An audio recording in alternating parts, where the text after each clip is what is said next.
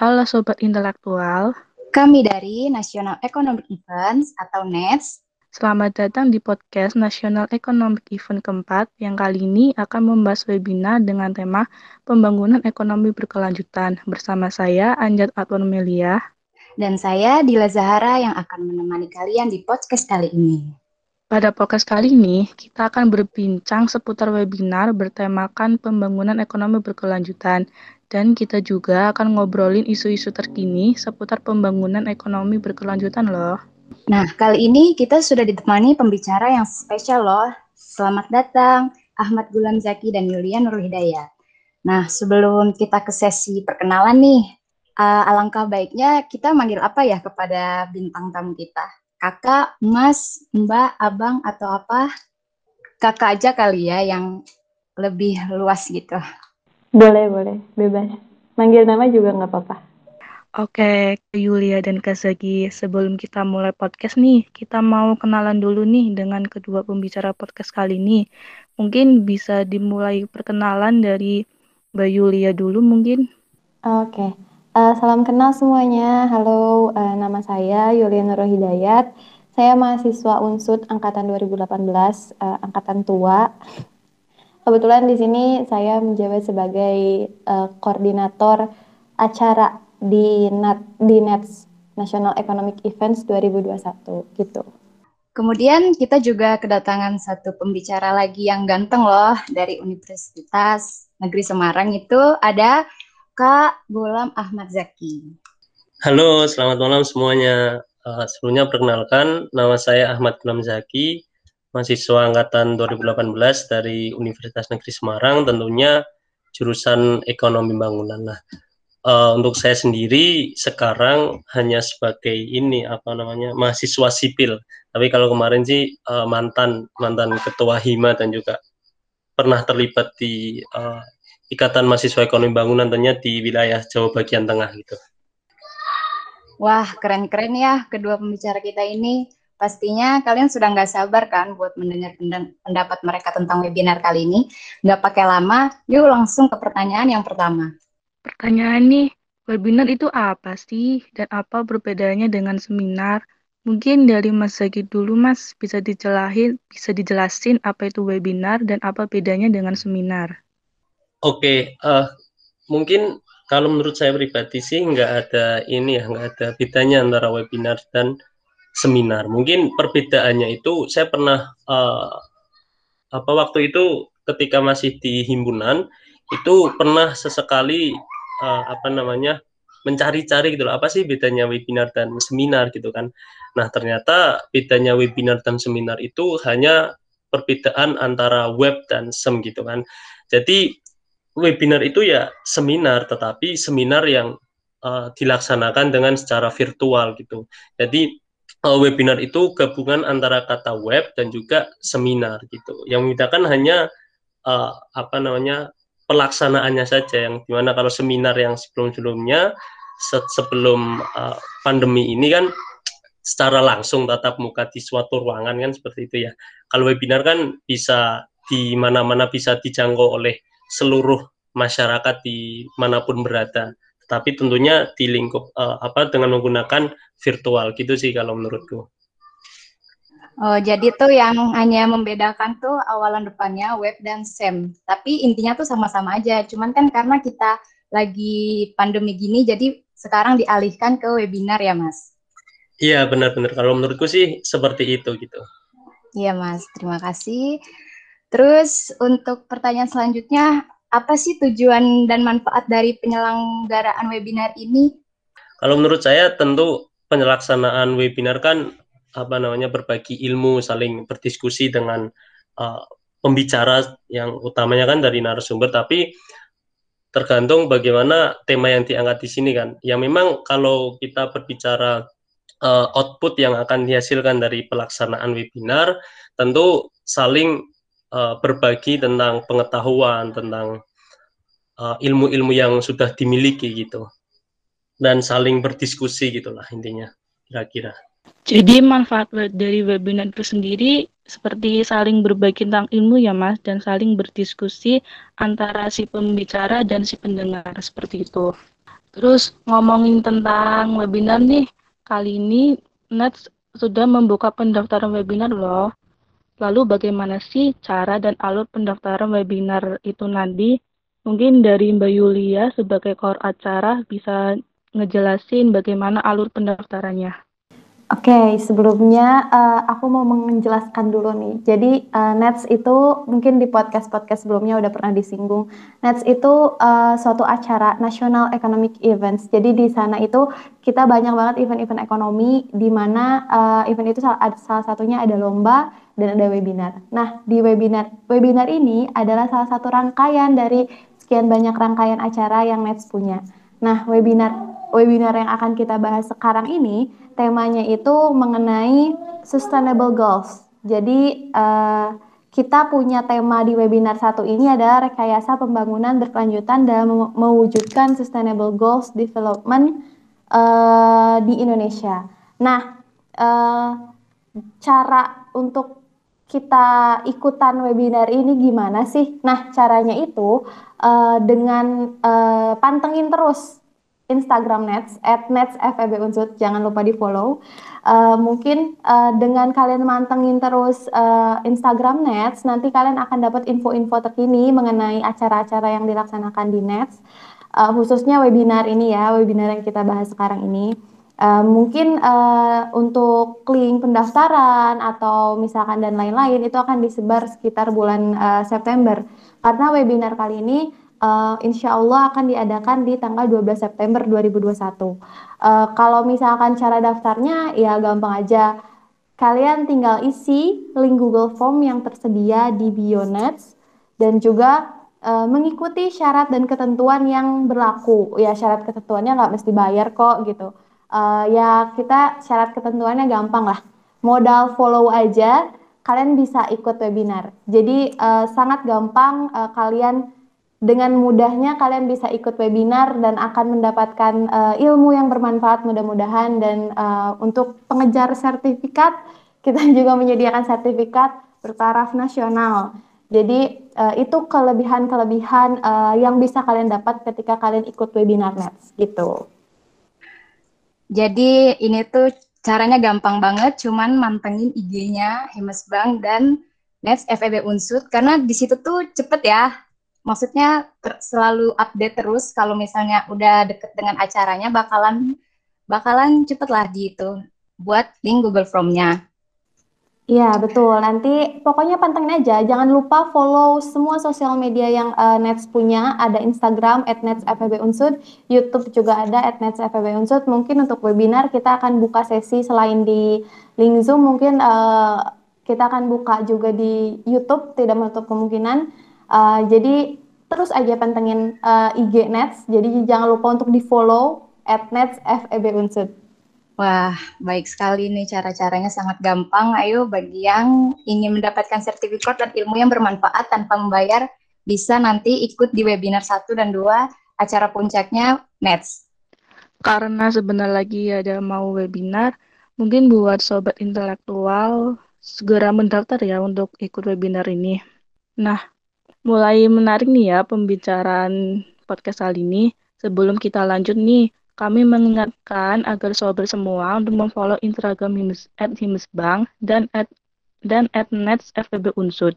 Dan jangan lupa buat daftar webinar ya. Terus pantengin Instagram kita ya, biar kalian gak ketinggalan update dan stay on tune bersama Nets 2021. Kita akan ke pembahasan ke sesi 2 nih. Tema webinar kita nanti adalah pembangunan ekonomi berkelanjutan. Mengapa memilih tema itu dan apa alasannya? Mungkin dari Kak Yulia yang sebagai koor acara bisa menjelaskan. Oke, okay, uh, eh, kenapa alasannya kali ini Nets uh, memilih tema itu? Sebenarnya dari sekian rangkaian acara dari mulai lomba, webinar 1, webinar 2 dan workshop itu kita berda uh, kita itu tema utamanya kan adalah uh, untuk mewujudkan Indonesia Emas 2045. Nah itu kan pembangunan berkelanjutan tuh, uh, eh pembangunan jangka panjang sorry uh, Indonesia. Nah uh, salah satu visi misinya itu ya adalah uh, ekonomi berkelanjutan, pembangunan berkelanjutan. Nah, jadi ini yang mendasari kenapa kami uh, memilih tema ini. Salah satunya adalah seperti yang kita tahu kan kondisi kita saat ini lagi uh, sedang tidak baik-baik saja karena pandemi. Nah, uh, salah satu yang menjadi solusi untuk bisa untuk mengejar ketertinggalan kita dari negara-negara lain adalah mulai menggalakkan uh, ekonomi uh, apa pembangunan ekonomi berkelanjutan. Karena uh, pembangunan itu bukan hanya hak kita yang hidup saat ini, tapi juga hak manusia-manusia yang hidup di masa yang akan datang. Gitu. Oke, terus ini nih, karena kan kita webinar ngomongin tentang ekonomi berkelanjutan ya. Sudah sejauh mana sih pembangunan ekonomi di Indonesia ini? Mungkin dari Mas Sagit dulu ya. Oke, terima kasih. Kalau ditanya uh, sudah sejauh mana bangun ekonomi di Indonesia sih, menurutku kita juga harus ini ya uh, membuat semacam indikator-indikator penilaian gitu kan ya. Nah, memang uh, ada yang dikatakan tadi sama Mbak Yulia, memang saya setuju bahwa memang hari ini kita terutama pem, apa namanya negara juga harus memikirkan tentang pembangunan berkelanjutan terutama dalam bidang ekonomi karena juga itu sudah disepakati oleh uh, semua negara terutama dengan adanya Paris Agreement kan yang kalau nggak salah itu tahun 2015 kan di kesepakatan di Paris tentang uh, menindaklanjuti perubahan iklim. Nah, kalau ditanya tentang pembangunan ekonomi di Indonesia sudah sejauh mana, kalau aku boleh kalau tentang teori kalau kita kan mahasiswa ekonomi kan pasti kan sudah dikenalkan dan juga sudah di apa ya ditekankan lah kalau uh, berpendapat setidaknya berlandaskan teori kan gitu. Nah, kalau kita mengenal ekonomi pasti kan yang paling terkenal dengan teori pembangunan ekonomi kan uh, ada dua kan yang paling terkenal teorinya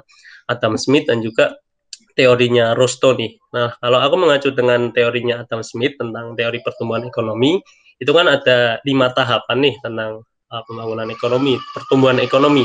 Yang pertama kan ada masa perburuan, terus selanjutnya masa peternak, terus selanjutnya uh, masa bercocok tanam, terus masa perdagangan dan kalau nggak salah yang terakhir itu masa industri. Nah, kalau menurut pandanganku sendiri sih kalau Indonesia sekarang itu sudah memasuki masa industri. Kalau kalau dunia kan uh, kalau nggak apa ya, menurutku sudah memasuki masa industri karena sudah berlangsungnya revolusi yang nantinya saat ini pun akan terciptanya revolusi, revolusi industri 5.0 karena kalau di Indonesia mungkin uh, menurutku sudah memasuki masa revolusi industri gitu masa industri gitu. Tapi berbeda lagi penilaiannya kalau kita menggunakan uh, landasan teori dari uh, ini Rosto gitu. Kalau menurut kalau menurutku sudah sejauh itu pembangunan ekonomi di Indonesia sih gitu baik berarti dibandingkan dengan negara lain ya masih bagus lah ya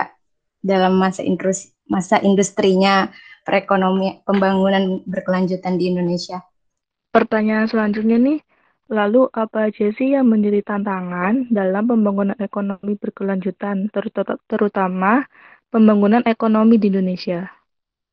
Mungkin dari Kaswagi, Kaswagi lagi nih Kak.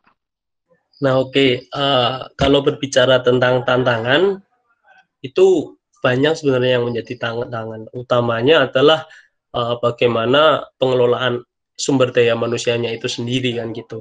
Nah tetapi saya waktu itu pernah baca beberapa tulisan pandangan dari ini Prof Emil Salim itu kan yang paling gencar uh, mengupayakan atau menyuarakan tentang pembangunan ekonomi berkelanjutan kan gitu. Nah yang menjadi tantangan tentunya uh, apa namanya yang menjadi kunci dari pembangunan berkelanjutan kan ini ada tiga aspek kan di mana ada aspek ekonomi, aspek sosial dan juga aspek lingkungan. Kalau aku uh, apa namanya mengambil pendapat dari Prof. Emil Salim, beliau berkata seperti itu, di mana aspek ekonomi ini juga dalam perkembangannya, dalam pembangunannya harus setara dengan aspek sosial dan juga aspek lingkungan gitu. Kalau kita melihat pembangunan di Indonesia saat ini atau yang mungkin sering kita dengarkan dalam perkuliahan ekonomi, kalau kita amati atau kita renungi pembangunan ekonomi sampai saat ini itu kan masih uh, apa ya masih dikenal dengan pembangunan konvensional. Artinya apa? Pembangunan konvensional itu pembangunan yang masih uh, apa namanya uh, semacam ini loh output output produksi gitu loh. Kalau kita mengenal di ekonomi kan ada faktor produksi di mana uh, output itu sama dengan seperti sumber daya alam, terus ada modal, tenaga kerja dan lain-lain. Di mana di dalam uh, apa namanya variabel itu belum ada variabel lingkungan dan sosial. Di mana kalau kita ingat-ingat pun setiap permasalahan ekonomi mesti uh, itu apa namanya pasti berbicara tentang efisiensi di mana kita menginginkan uh, keuntungan sebanyak-banyaknya dengan uh, mengeluarkan biaya sedikit-dikit kan seperti itu. Tetapi kalau kita berbicara sekarang kita uh, kalau kita berbicara pembangunan berkelanjutan kita juga harus memikirkan tentang aspek sosial dan juga aspek lingkungan. Nah, uh, itu yang saya suka dengan uh, kalau boleh saya kutip itu pemikiran dari Prof. Emil Salim di mana dalam proses atau uh, pelaksanaan pembangunan berkelanjutan ini yang perlu dirubah awalnya adalah fundamental. Jadi yang menjadi tantangan adalah di mana uh, fundamental untuk pelaksanaan pembangunan berkelanjutan ini. Selain itu memang dari sisi aspek sosial dan juga aspek lingkungan. Kenapa aspek sosial dan juga aspek lingkungan? Karena kalau kita uh, belajar di ekonomi kan juga mengenal adanya eksternalitas gitu. Jadi setiap ada pembangunan pasti uh, timbul eksternalitas, utamanya eksternalitas negatif gitu. Baik, jadi ya itu cara-cara dan strategi yang harus dila yang untuk menghadapi tantangan pembangunan ekonomi berkelanjutan. Iya, betul banget sih. Tadi aku juga setuju sama yang uh, Mas Zaki bilang. Jadi uh, sebenarnya apalagi kita kan tadi pertanyaannya kan tentang tantangan. Uh, selain tantangan yang tadi disebutin Mas Zaki juga seperti yang kita tahu saat ini pembangunan uh, ekonomi berkelanjutan ini sangat tergantung dan sangat terhambat uh, gerakannya dengan adanya pandemi ini. Banyak sekali yang uh, yang tadinya rencana yang sudah disusun menjadi harus diubah planningnya ke planning yang lain gitu. Banyak sekali. Salah satunya kan karena pandemi ini uh, kemiskinan meningkat kelompok rentan terancam rawan pangan adanya resiko malnutrisi dan lain-lain. Sedangkan hal-hal seperti itu kan juga hal yang um, bisa menjamin seberkualitas apa uh, sumber daya manusia kita di masa yang akan datang gitu. Dan seberkualitas apa? Sumber daya lingkungan yang kita miliki di kemudian hari gitu. Kalau dari aku. Nah, mungkin nambah sedikit ya. Nah, intinya memang uh, kalau tadi uh, yang yang aku sampaikan itu bagaimana dalam pelaksanaan pembangunan berkelanjutan itu yang perlu memang sangat dirubah dari fundamental itu bagaimana paradigma berpikir tentang pembangunan berkelanjutan itu. Nah, mungkin ada beberapa hal yang menjadi tantangan juga yang per, uh, terkadang kita dari uh, para ekonom itu, insya Allah gitu kan, dari mahasiswa ekonomi itu lupa bagaimana uh, ekonomi itu juga memiliki apa ya, memiliki pengaruh, bukan pengaruh, juga dipengaruhi oleh politik itu. Kalau Pak Budiono bilang dalam bukunya, dalam buku ekonomi Indonesia itu, dalam jarah pembangunan ekonomi Indonesia itu ibarat sebuah bandul gitu antara ekonomi dan juga politik. Karena dalam pelaksanaan pembangunan kan perlu langkah cepat dan tepat juga kan dalam pengeluaran kebijakan dan lain-lain. Tapi terkadang itu juga terhambat oleh sistem oleh perilaku politik oleh ideologi politik dan lain-lain oleh kepentingan gitu kan jangka pendek. Ya memang yang harus uh, apa ya diselesaikan dan juga bagaimana strateginya memang bagaimana pengelolaan sumber daya manusia itu sendiri gitu kan dan juga paradigma berpikir tentang pembangunan berkelanjutan, tentang pentingnya lingkungan, tentang pentingnya aspek sosial karena pembangunan berkelanjutan ini itu kan kita berbicara bagaimana penggunaan untuk masa sekarang dan juga tidak melupakan untuk masa yang akan datang. Mungkin seperti itu sih. Gitu. Ya baik baik. Jadi itu kayak bagaimana pengelolaan sumber daya itu sendiri dan bagaimana paradigma merubah perencanaan perekonomian tersebut. Untuk pertanyaan yang sesi terakhir ini, bagaimana cara dan strategi yang dilakukan untuk menghadapi tantangan pembangunan ekonomi berkelanjutan? Mungkin bisa dimulai dari Kayuli.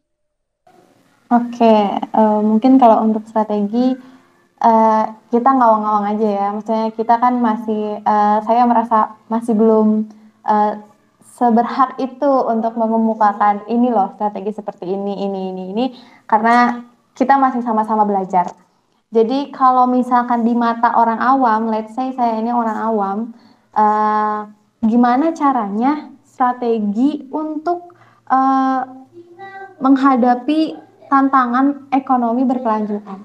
Kalau misalkan tadi Mas Gulam uh, bicara bagaimana kita mengelola paradigma di masyarakat terkait ekonomi pembangun ekonomi pembangunan ekonomi berkelanjutan dan juga masalah pandemi ini Berarti uh, masalahnya sebenarnya pandemi ini kan uh, masalah yang baru muncul nih. Yang masalah akarnya yang kita punya sejak dulu adalah mental kita, yaitu paradigma tadi di masyarakat itu seperti apa. Yang seperti kita tahu gitu, seperti yang tadi Mas Gulam bilang, aku aku setuju banget kalau misalkan uh, ekonomi dan politik itu tidak bisa dipisahkan gitu. Kalau di Indonesia seperti itu. Soalnya kenceng banget gitu um, hawa-hawa politiknya tuh kalau di Indonesia sangat mempengaruhi sekali terhadap uh, ekonomi yang ada, terhadap kebijakan yang ada. Kalau ditanya strateginya seperti apa, strateginya adalah dengan membangun mental yang baru. Kalau menurut aku, kenapa kita membangun mental yang baru?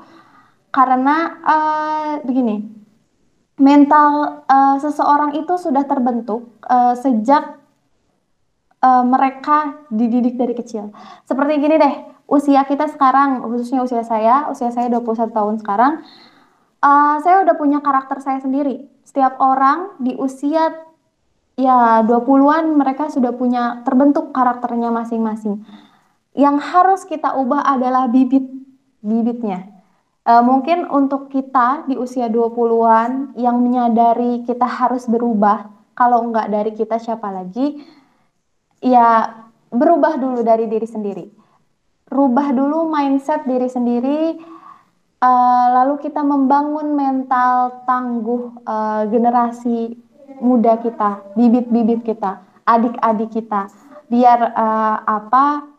Biar uh, mereka punya mental yang tangguh, mereka punya mental yang enggak uh, yang bersih gitu saya tidak mengucapkan uh, bahwa mental masyarakat sekarang tidak bersih ya, tapi ya banyaklah hal-hal yang perlu diperbaiki terkait uh, ya seperti mungkin uh, sikap anti korupsi ya, karena menurut saya uh, salah satu hal yang sangat berpengaruh di Indonesia adalah uh, masih banyaknya kepentingan-kepentingan pihak-pihak uh, yang tidak bertanggung jawab lah ya.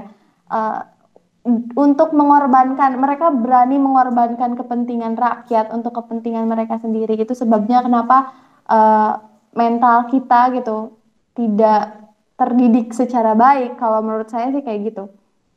Kurang lah kurang terdidik secara baik. Tapi untuk ke depannya mungkin uh, untuk kita yang mas uh, yang sudah menyadari bahwa terdapat satu hal yang harus diperbaiki kita bisa perbaiki itu dari diri kita sendiri. Kalau menurut aku sih kayak gitu. Dan uh, mungkin untuk masalah pandemi, setiap negara pasti menghadapi pandemi dan itu juga pasti akan menjadi suatu hambatan untuk pembangunan ekonomi berkelanjutan di Indonesia. Jadi uh, mungkin untuk pandemi ini sendiri ya seperti yang kita tahu mau bagaimana lagi kita harus tetap mendorong taati protokol, uh, mendorong 3T, uh, test, tracing, and treatment itu harus terus ditingkatkan gitu biar uh, semua tantangan yang ada itu dapat terselesaikan. Kalau menurut saya langkah pertama yang harus kita lakukan sekarang adalah terbebas dulu dari pandemi. Itu yang terbaik kalau menurut saya seperti itu. Kalau dari menurut Kak Zaki nih, gimana Kak untuk menghadapi tantangannya, bagaimana strategi yang perlu dilakukan? Oke, untuk tantangan dan apa cara dan strategi ya. yang dijelaskan oleh Mbak Yulia sebenarnya sudah ini ya sudah panjang lebar dan kompleks gitu kan. Cuman tetapi kalau dari uh, sependek pengetahuanku sendiri, kalau saya ingin menjelaskan itu di sini mungkin aku lebih ke semacam uh, apa namanya mengibaratkan kalau kita dalam ekonomi kan mengenal adanya ekonomi mikro dan juga makro kan ya. Nah, mungkin kalau dari segi ekonomi mikro itu mungkin aku memandangnya cara dan strategi untuk menghadapi tantangan pembangunan ekonomi berkelanjutan ini sendiri ya dari diri kita sendiri gitu kan. Kalau tadi aku menyampaikan bahwa uh, tantangan yang juga salah satu bukan satu-satunya dalam bangunan ekonomi berkelanjutan kan ini uh, pengelolaan sumber daya manusia itu sendiri kan gitu. Nah, jadi dalam uh, aspek ekonomi mikro ini sendiri, aku memandang bahwa pengolahan SDM yang dimulai dari diri kita sendiri itu sangat diperlukan gitu kan. Kalau diri kita uh, sudah mampu untuk uh, apa namanya mengetahui apa saja tantangannya, ketika kita sudah mengetahui apa tantangannya, pasti kita akan memikirkan bagaimana cara dan strategi kan gitu. Jadi apa yang menjadi benang merah atau inti dari uh, yang aku katakan itu, kita harus uh, memiliki paradigma untuk selalu ingin tahu tentang sesuatu hal gitu. Secara halusnya adalah kita harus sel selalu kritis gitu, kritis tentang apa pun itu gitu kan. Artinya apa? Artinya kita kan nantinya menjadi uh, apa namanya penerus-penerus uh, bapak orang-orang tua kita yang sekarang masih menjabat atau menjadi uh, public maker gitu kan di negara Indonesia ini. Jadi dimulai dari kita sendiri untuk uh, apa mengingin ingin tahu tentang sesuatu hal tentang apa sih pembangunan ekonomi berkelanjutan seperti apa terus apa yang terjadi di Indonesia dan lain-lain gitu kan. Dari dari itu nanti kita pasti akan tahu dan yang dinamakan STM yang baik mungkin menurut saya akan tercapai gitu. Itu dari uh, aspek ekonomi mikro. Kalau dari aspek ekonomi makro mungkin banyak hal yang uh, apa ya strategi yang dapat dilakukan untuk menghadapi tantangan bangunan ekonomi berkelanjutan ini kan. Kalau kita melihat uh, berbagai kebijakan yang sudah dikeluarkan pemerintah, sebenarnya sudah sudah ini apa namanya sudah sudah pas gitu untuk menghadapi ini semua. Bagaimana kalau kita uh, apa namanya uh, ingat pemerintah sudah mengeluarkan tentang uh, literasi digital, terus dan lain-lain dan lain-lain lah gitu kan. Pemerintah sudah banyak lah mengeluarkan berbagai kebijakan untuk menghadapi ini. Tetapi memang uh, kuncinya menurut saya juga saya sangat setuju dengan pemikiran Prof. Emil Salim bahwa yang perlu dirubah adalah paradigma dan juga uh, pengelolaan SDM itu sendiri. Maka dari itu yang perlu dirubah adalah dari kita sendiri untuk lebih ingin tahu dan uh, tidak buta akan semua hal lah. Misal gini kita misal kita punya cita-cita menjadi se seorang ekonom, kita punya cita-cita seorang pengusaha lah. Menjadi pengusaha itu pasti nanti akan inilah, nanti pasti akan terlibat dalam siklus pemerintahan gitu kan. Nah, oleh karena itu perlunya pengolahan SDM dari dini dari kita sendiri dan sekeliling kita gitu. Menurut saya menurut saya mungkin itu dulu sih gitu. Oke, jadi ada berbagai strategi ya yang perlu kita lakukan. Seperti yang sudah disebutkan oleh Kak Yulia dan Kak Zaki itu seperti tadi membangun mental yang baru yang dimulai dengan merubah mindset dari diri, dari diri kita sendiri, terus ada pengelolaan SDM yang baik, terus ada sikap kita untuk memiliki paradigma untuk selalu kritis tentang apa pun itu karena kita itu sebagai generasi penerus dan ada juga kebijakan pemerintah seperti pengeluaran literasi digital ya. Nah, terakhir nih, buat podcast kali ini, biar sobat intelektual semakin semangat dan mengikuti webinar. Mungkin bisa diberi motivasi dan quote buat mereka nih, mungkin dari Kak Yulia dulu Kak. Iya, aduh quotes ya. Jadi mungkin uh, untuk kita generasi muda uh, jangan merasa cukup akan satu ilmu uh, karena ilmu itu tidak terbatas. Uh, kita harus tetap mencari itu sampai sampai akhirnya nanti mungkin kita tidak bisa mencari ilmu adalah sampai ke liang lahat. Mungkin itu udah biasa ya, tapi yaitu yang harus kita jalani sekarang agar seperti yang tadi Mas Aki bilang, kita tidak buta tentang hal-hal uh, baru yang ada di dunia ini gitu. Jadi jangan berhenti untuk ingin mencari tahu, tapi mencari tahu dalam hal uh, positif ya, bukan bergosip gitu. Kalau dari aku seperti itu. Kalau dari Kak Sagi sendiri seperti apa Kak? Nah, mungkin kalau ditanya tentang uh, apa ya kata-kata semangat untuk mengikuti webinar sih yang pertama mungkin menurut saya uh, kesempatan kita untuk mengikuti webinar ini ini merupakan kalau saya bilang ini uh, kesempatan baru dan juga kesempatan langka. Kenapa? Karena kalau kita bisa mengambil semacam hikmah akan kondisi kita saat ini kan ya kita uh, kondisi pandemi sebenarnya kegiatan-kegiatan seminar yang uh, sebelumnya kita hanya bisa menjangkau di daerah sekitar kita misal kita di Semarang nih mungkin kita hanya bisa mengikuti di daerah Semarang atau mungkin yang dekat-dekat sekitarnya kan di daerah Solo, di daerah Kudus, Demak dan sebagainya, tentu kita harus mengeluarkan uh, pengeluaran yang tidak sedikit gitu kan. Tetapi ada hikmah di kondisi sekarang di mana kegiatan webinar itu kita bisa jangkau semuanya entah itu tingkat nasional bahkan tingkat internasional gitu kan. Apalagi tema yang akan diangkat itu mengangkat tema tentang pembangunan ekonomi berkelanjutan karena itu hal penting yang perlu kita ketahui dan juga kita telah uh, di mana kita sebagai generasi-generasi penerus bangsa dan juga bagaimana uh, ke depannya kita akan membawa uh, negara ini gitu kan.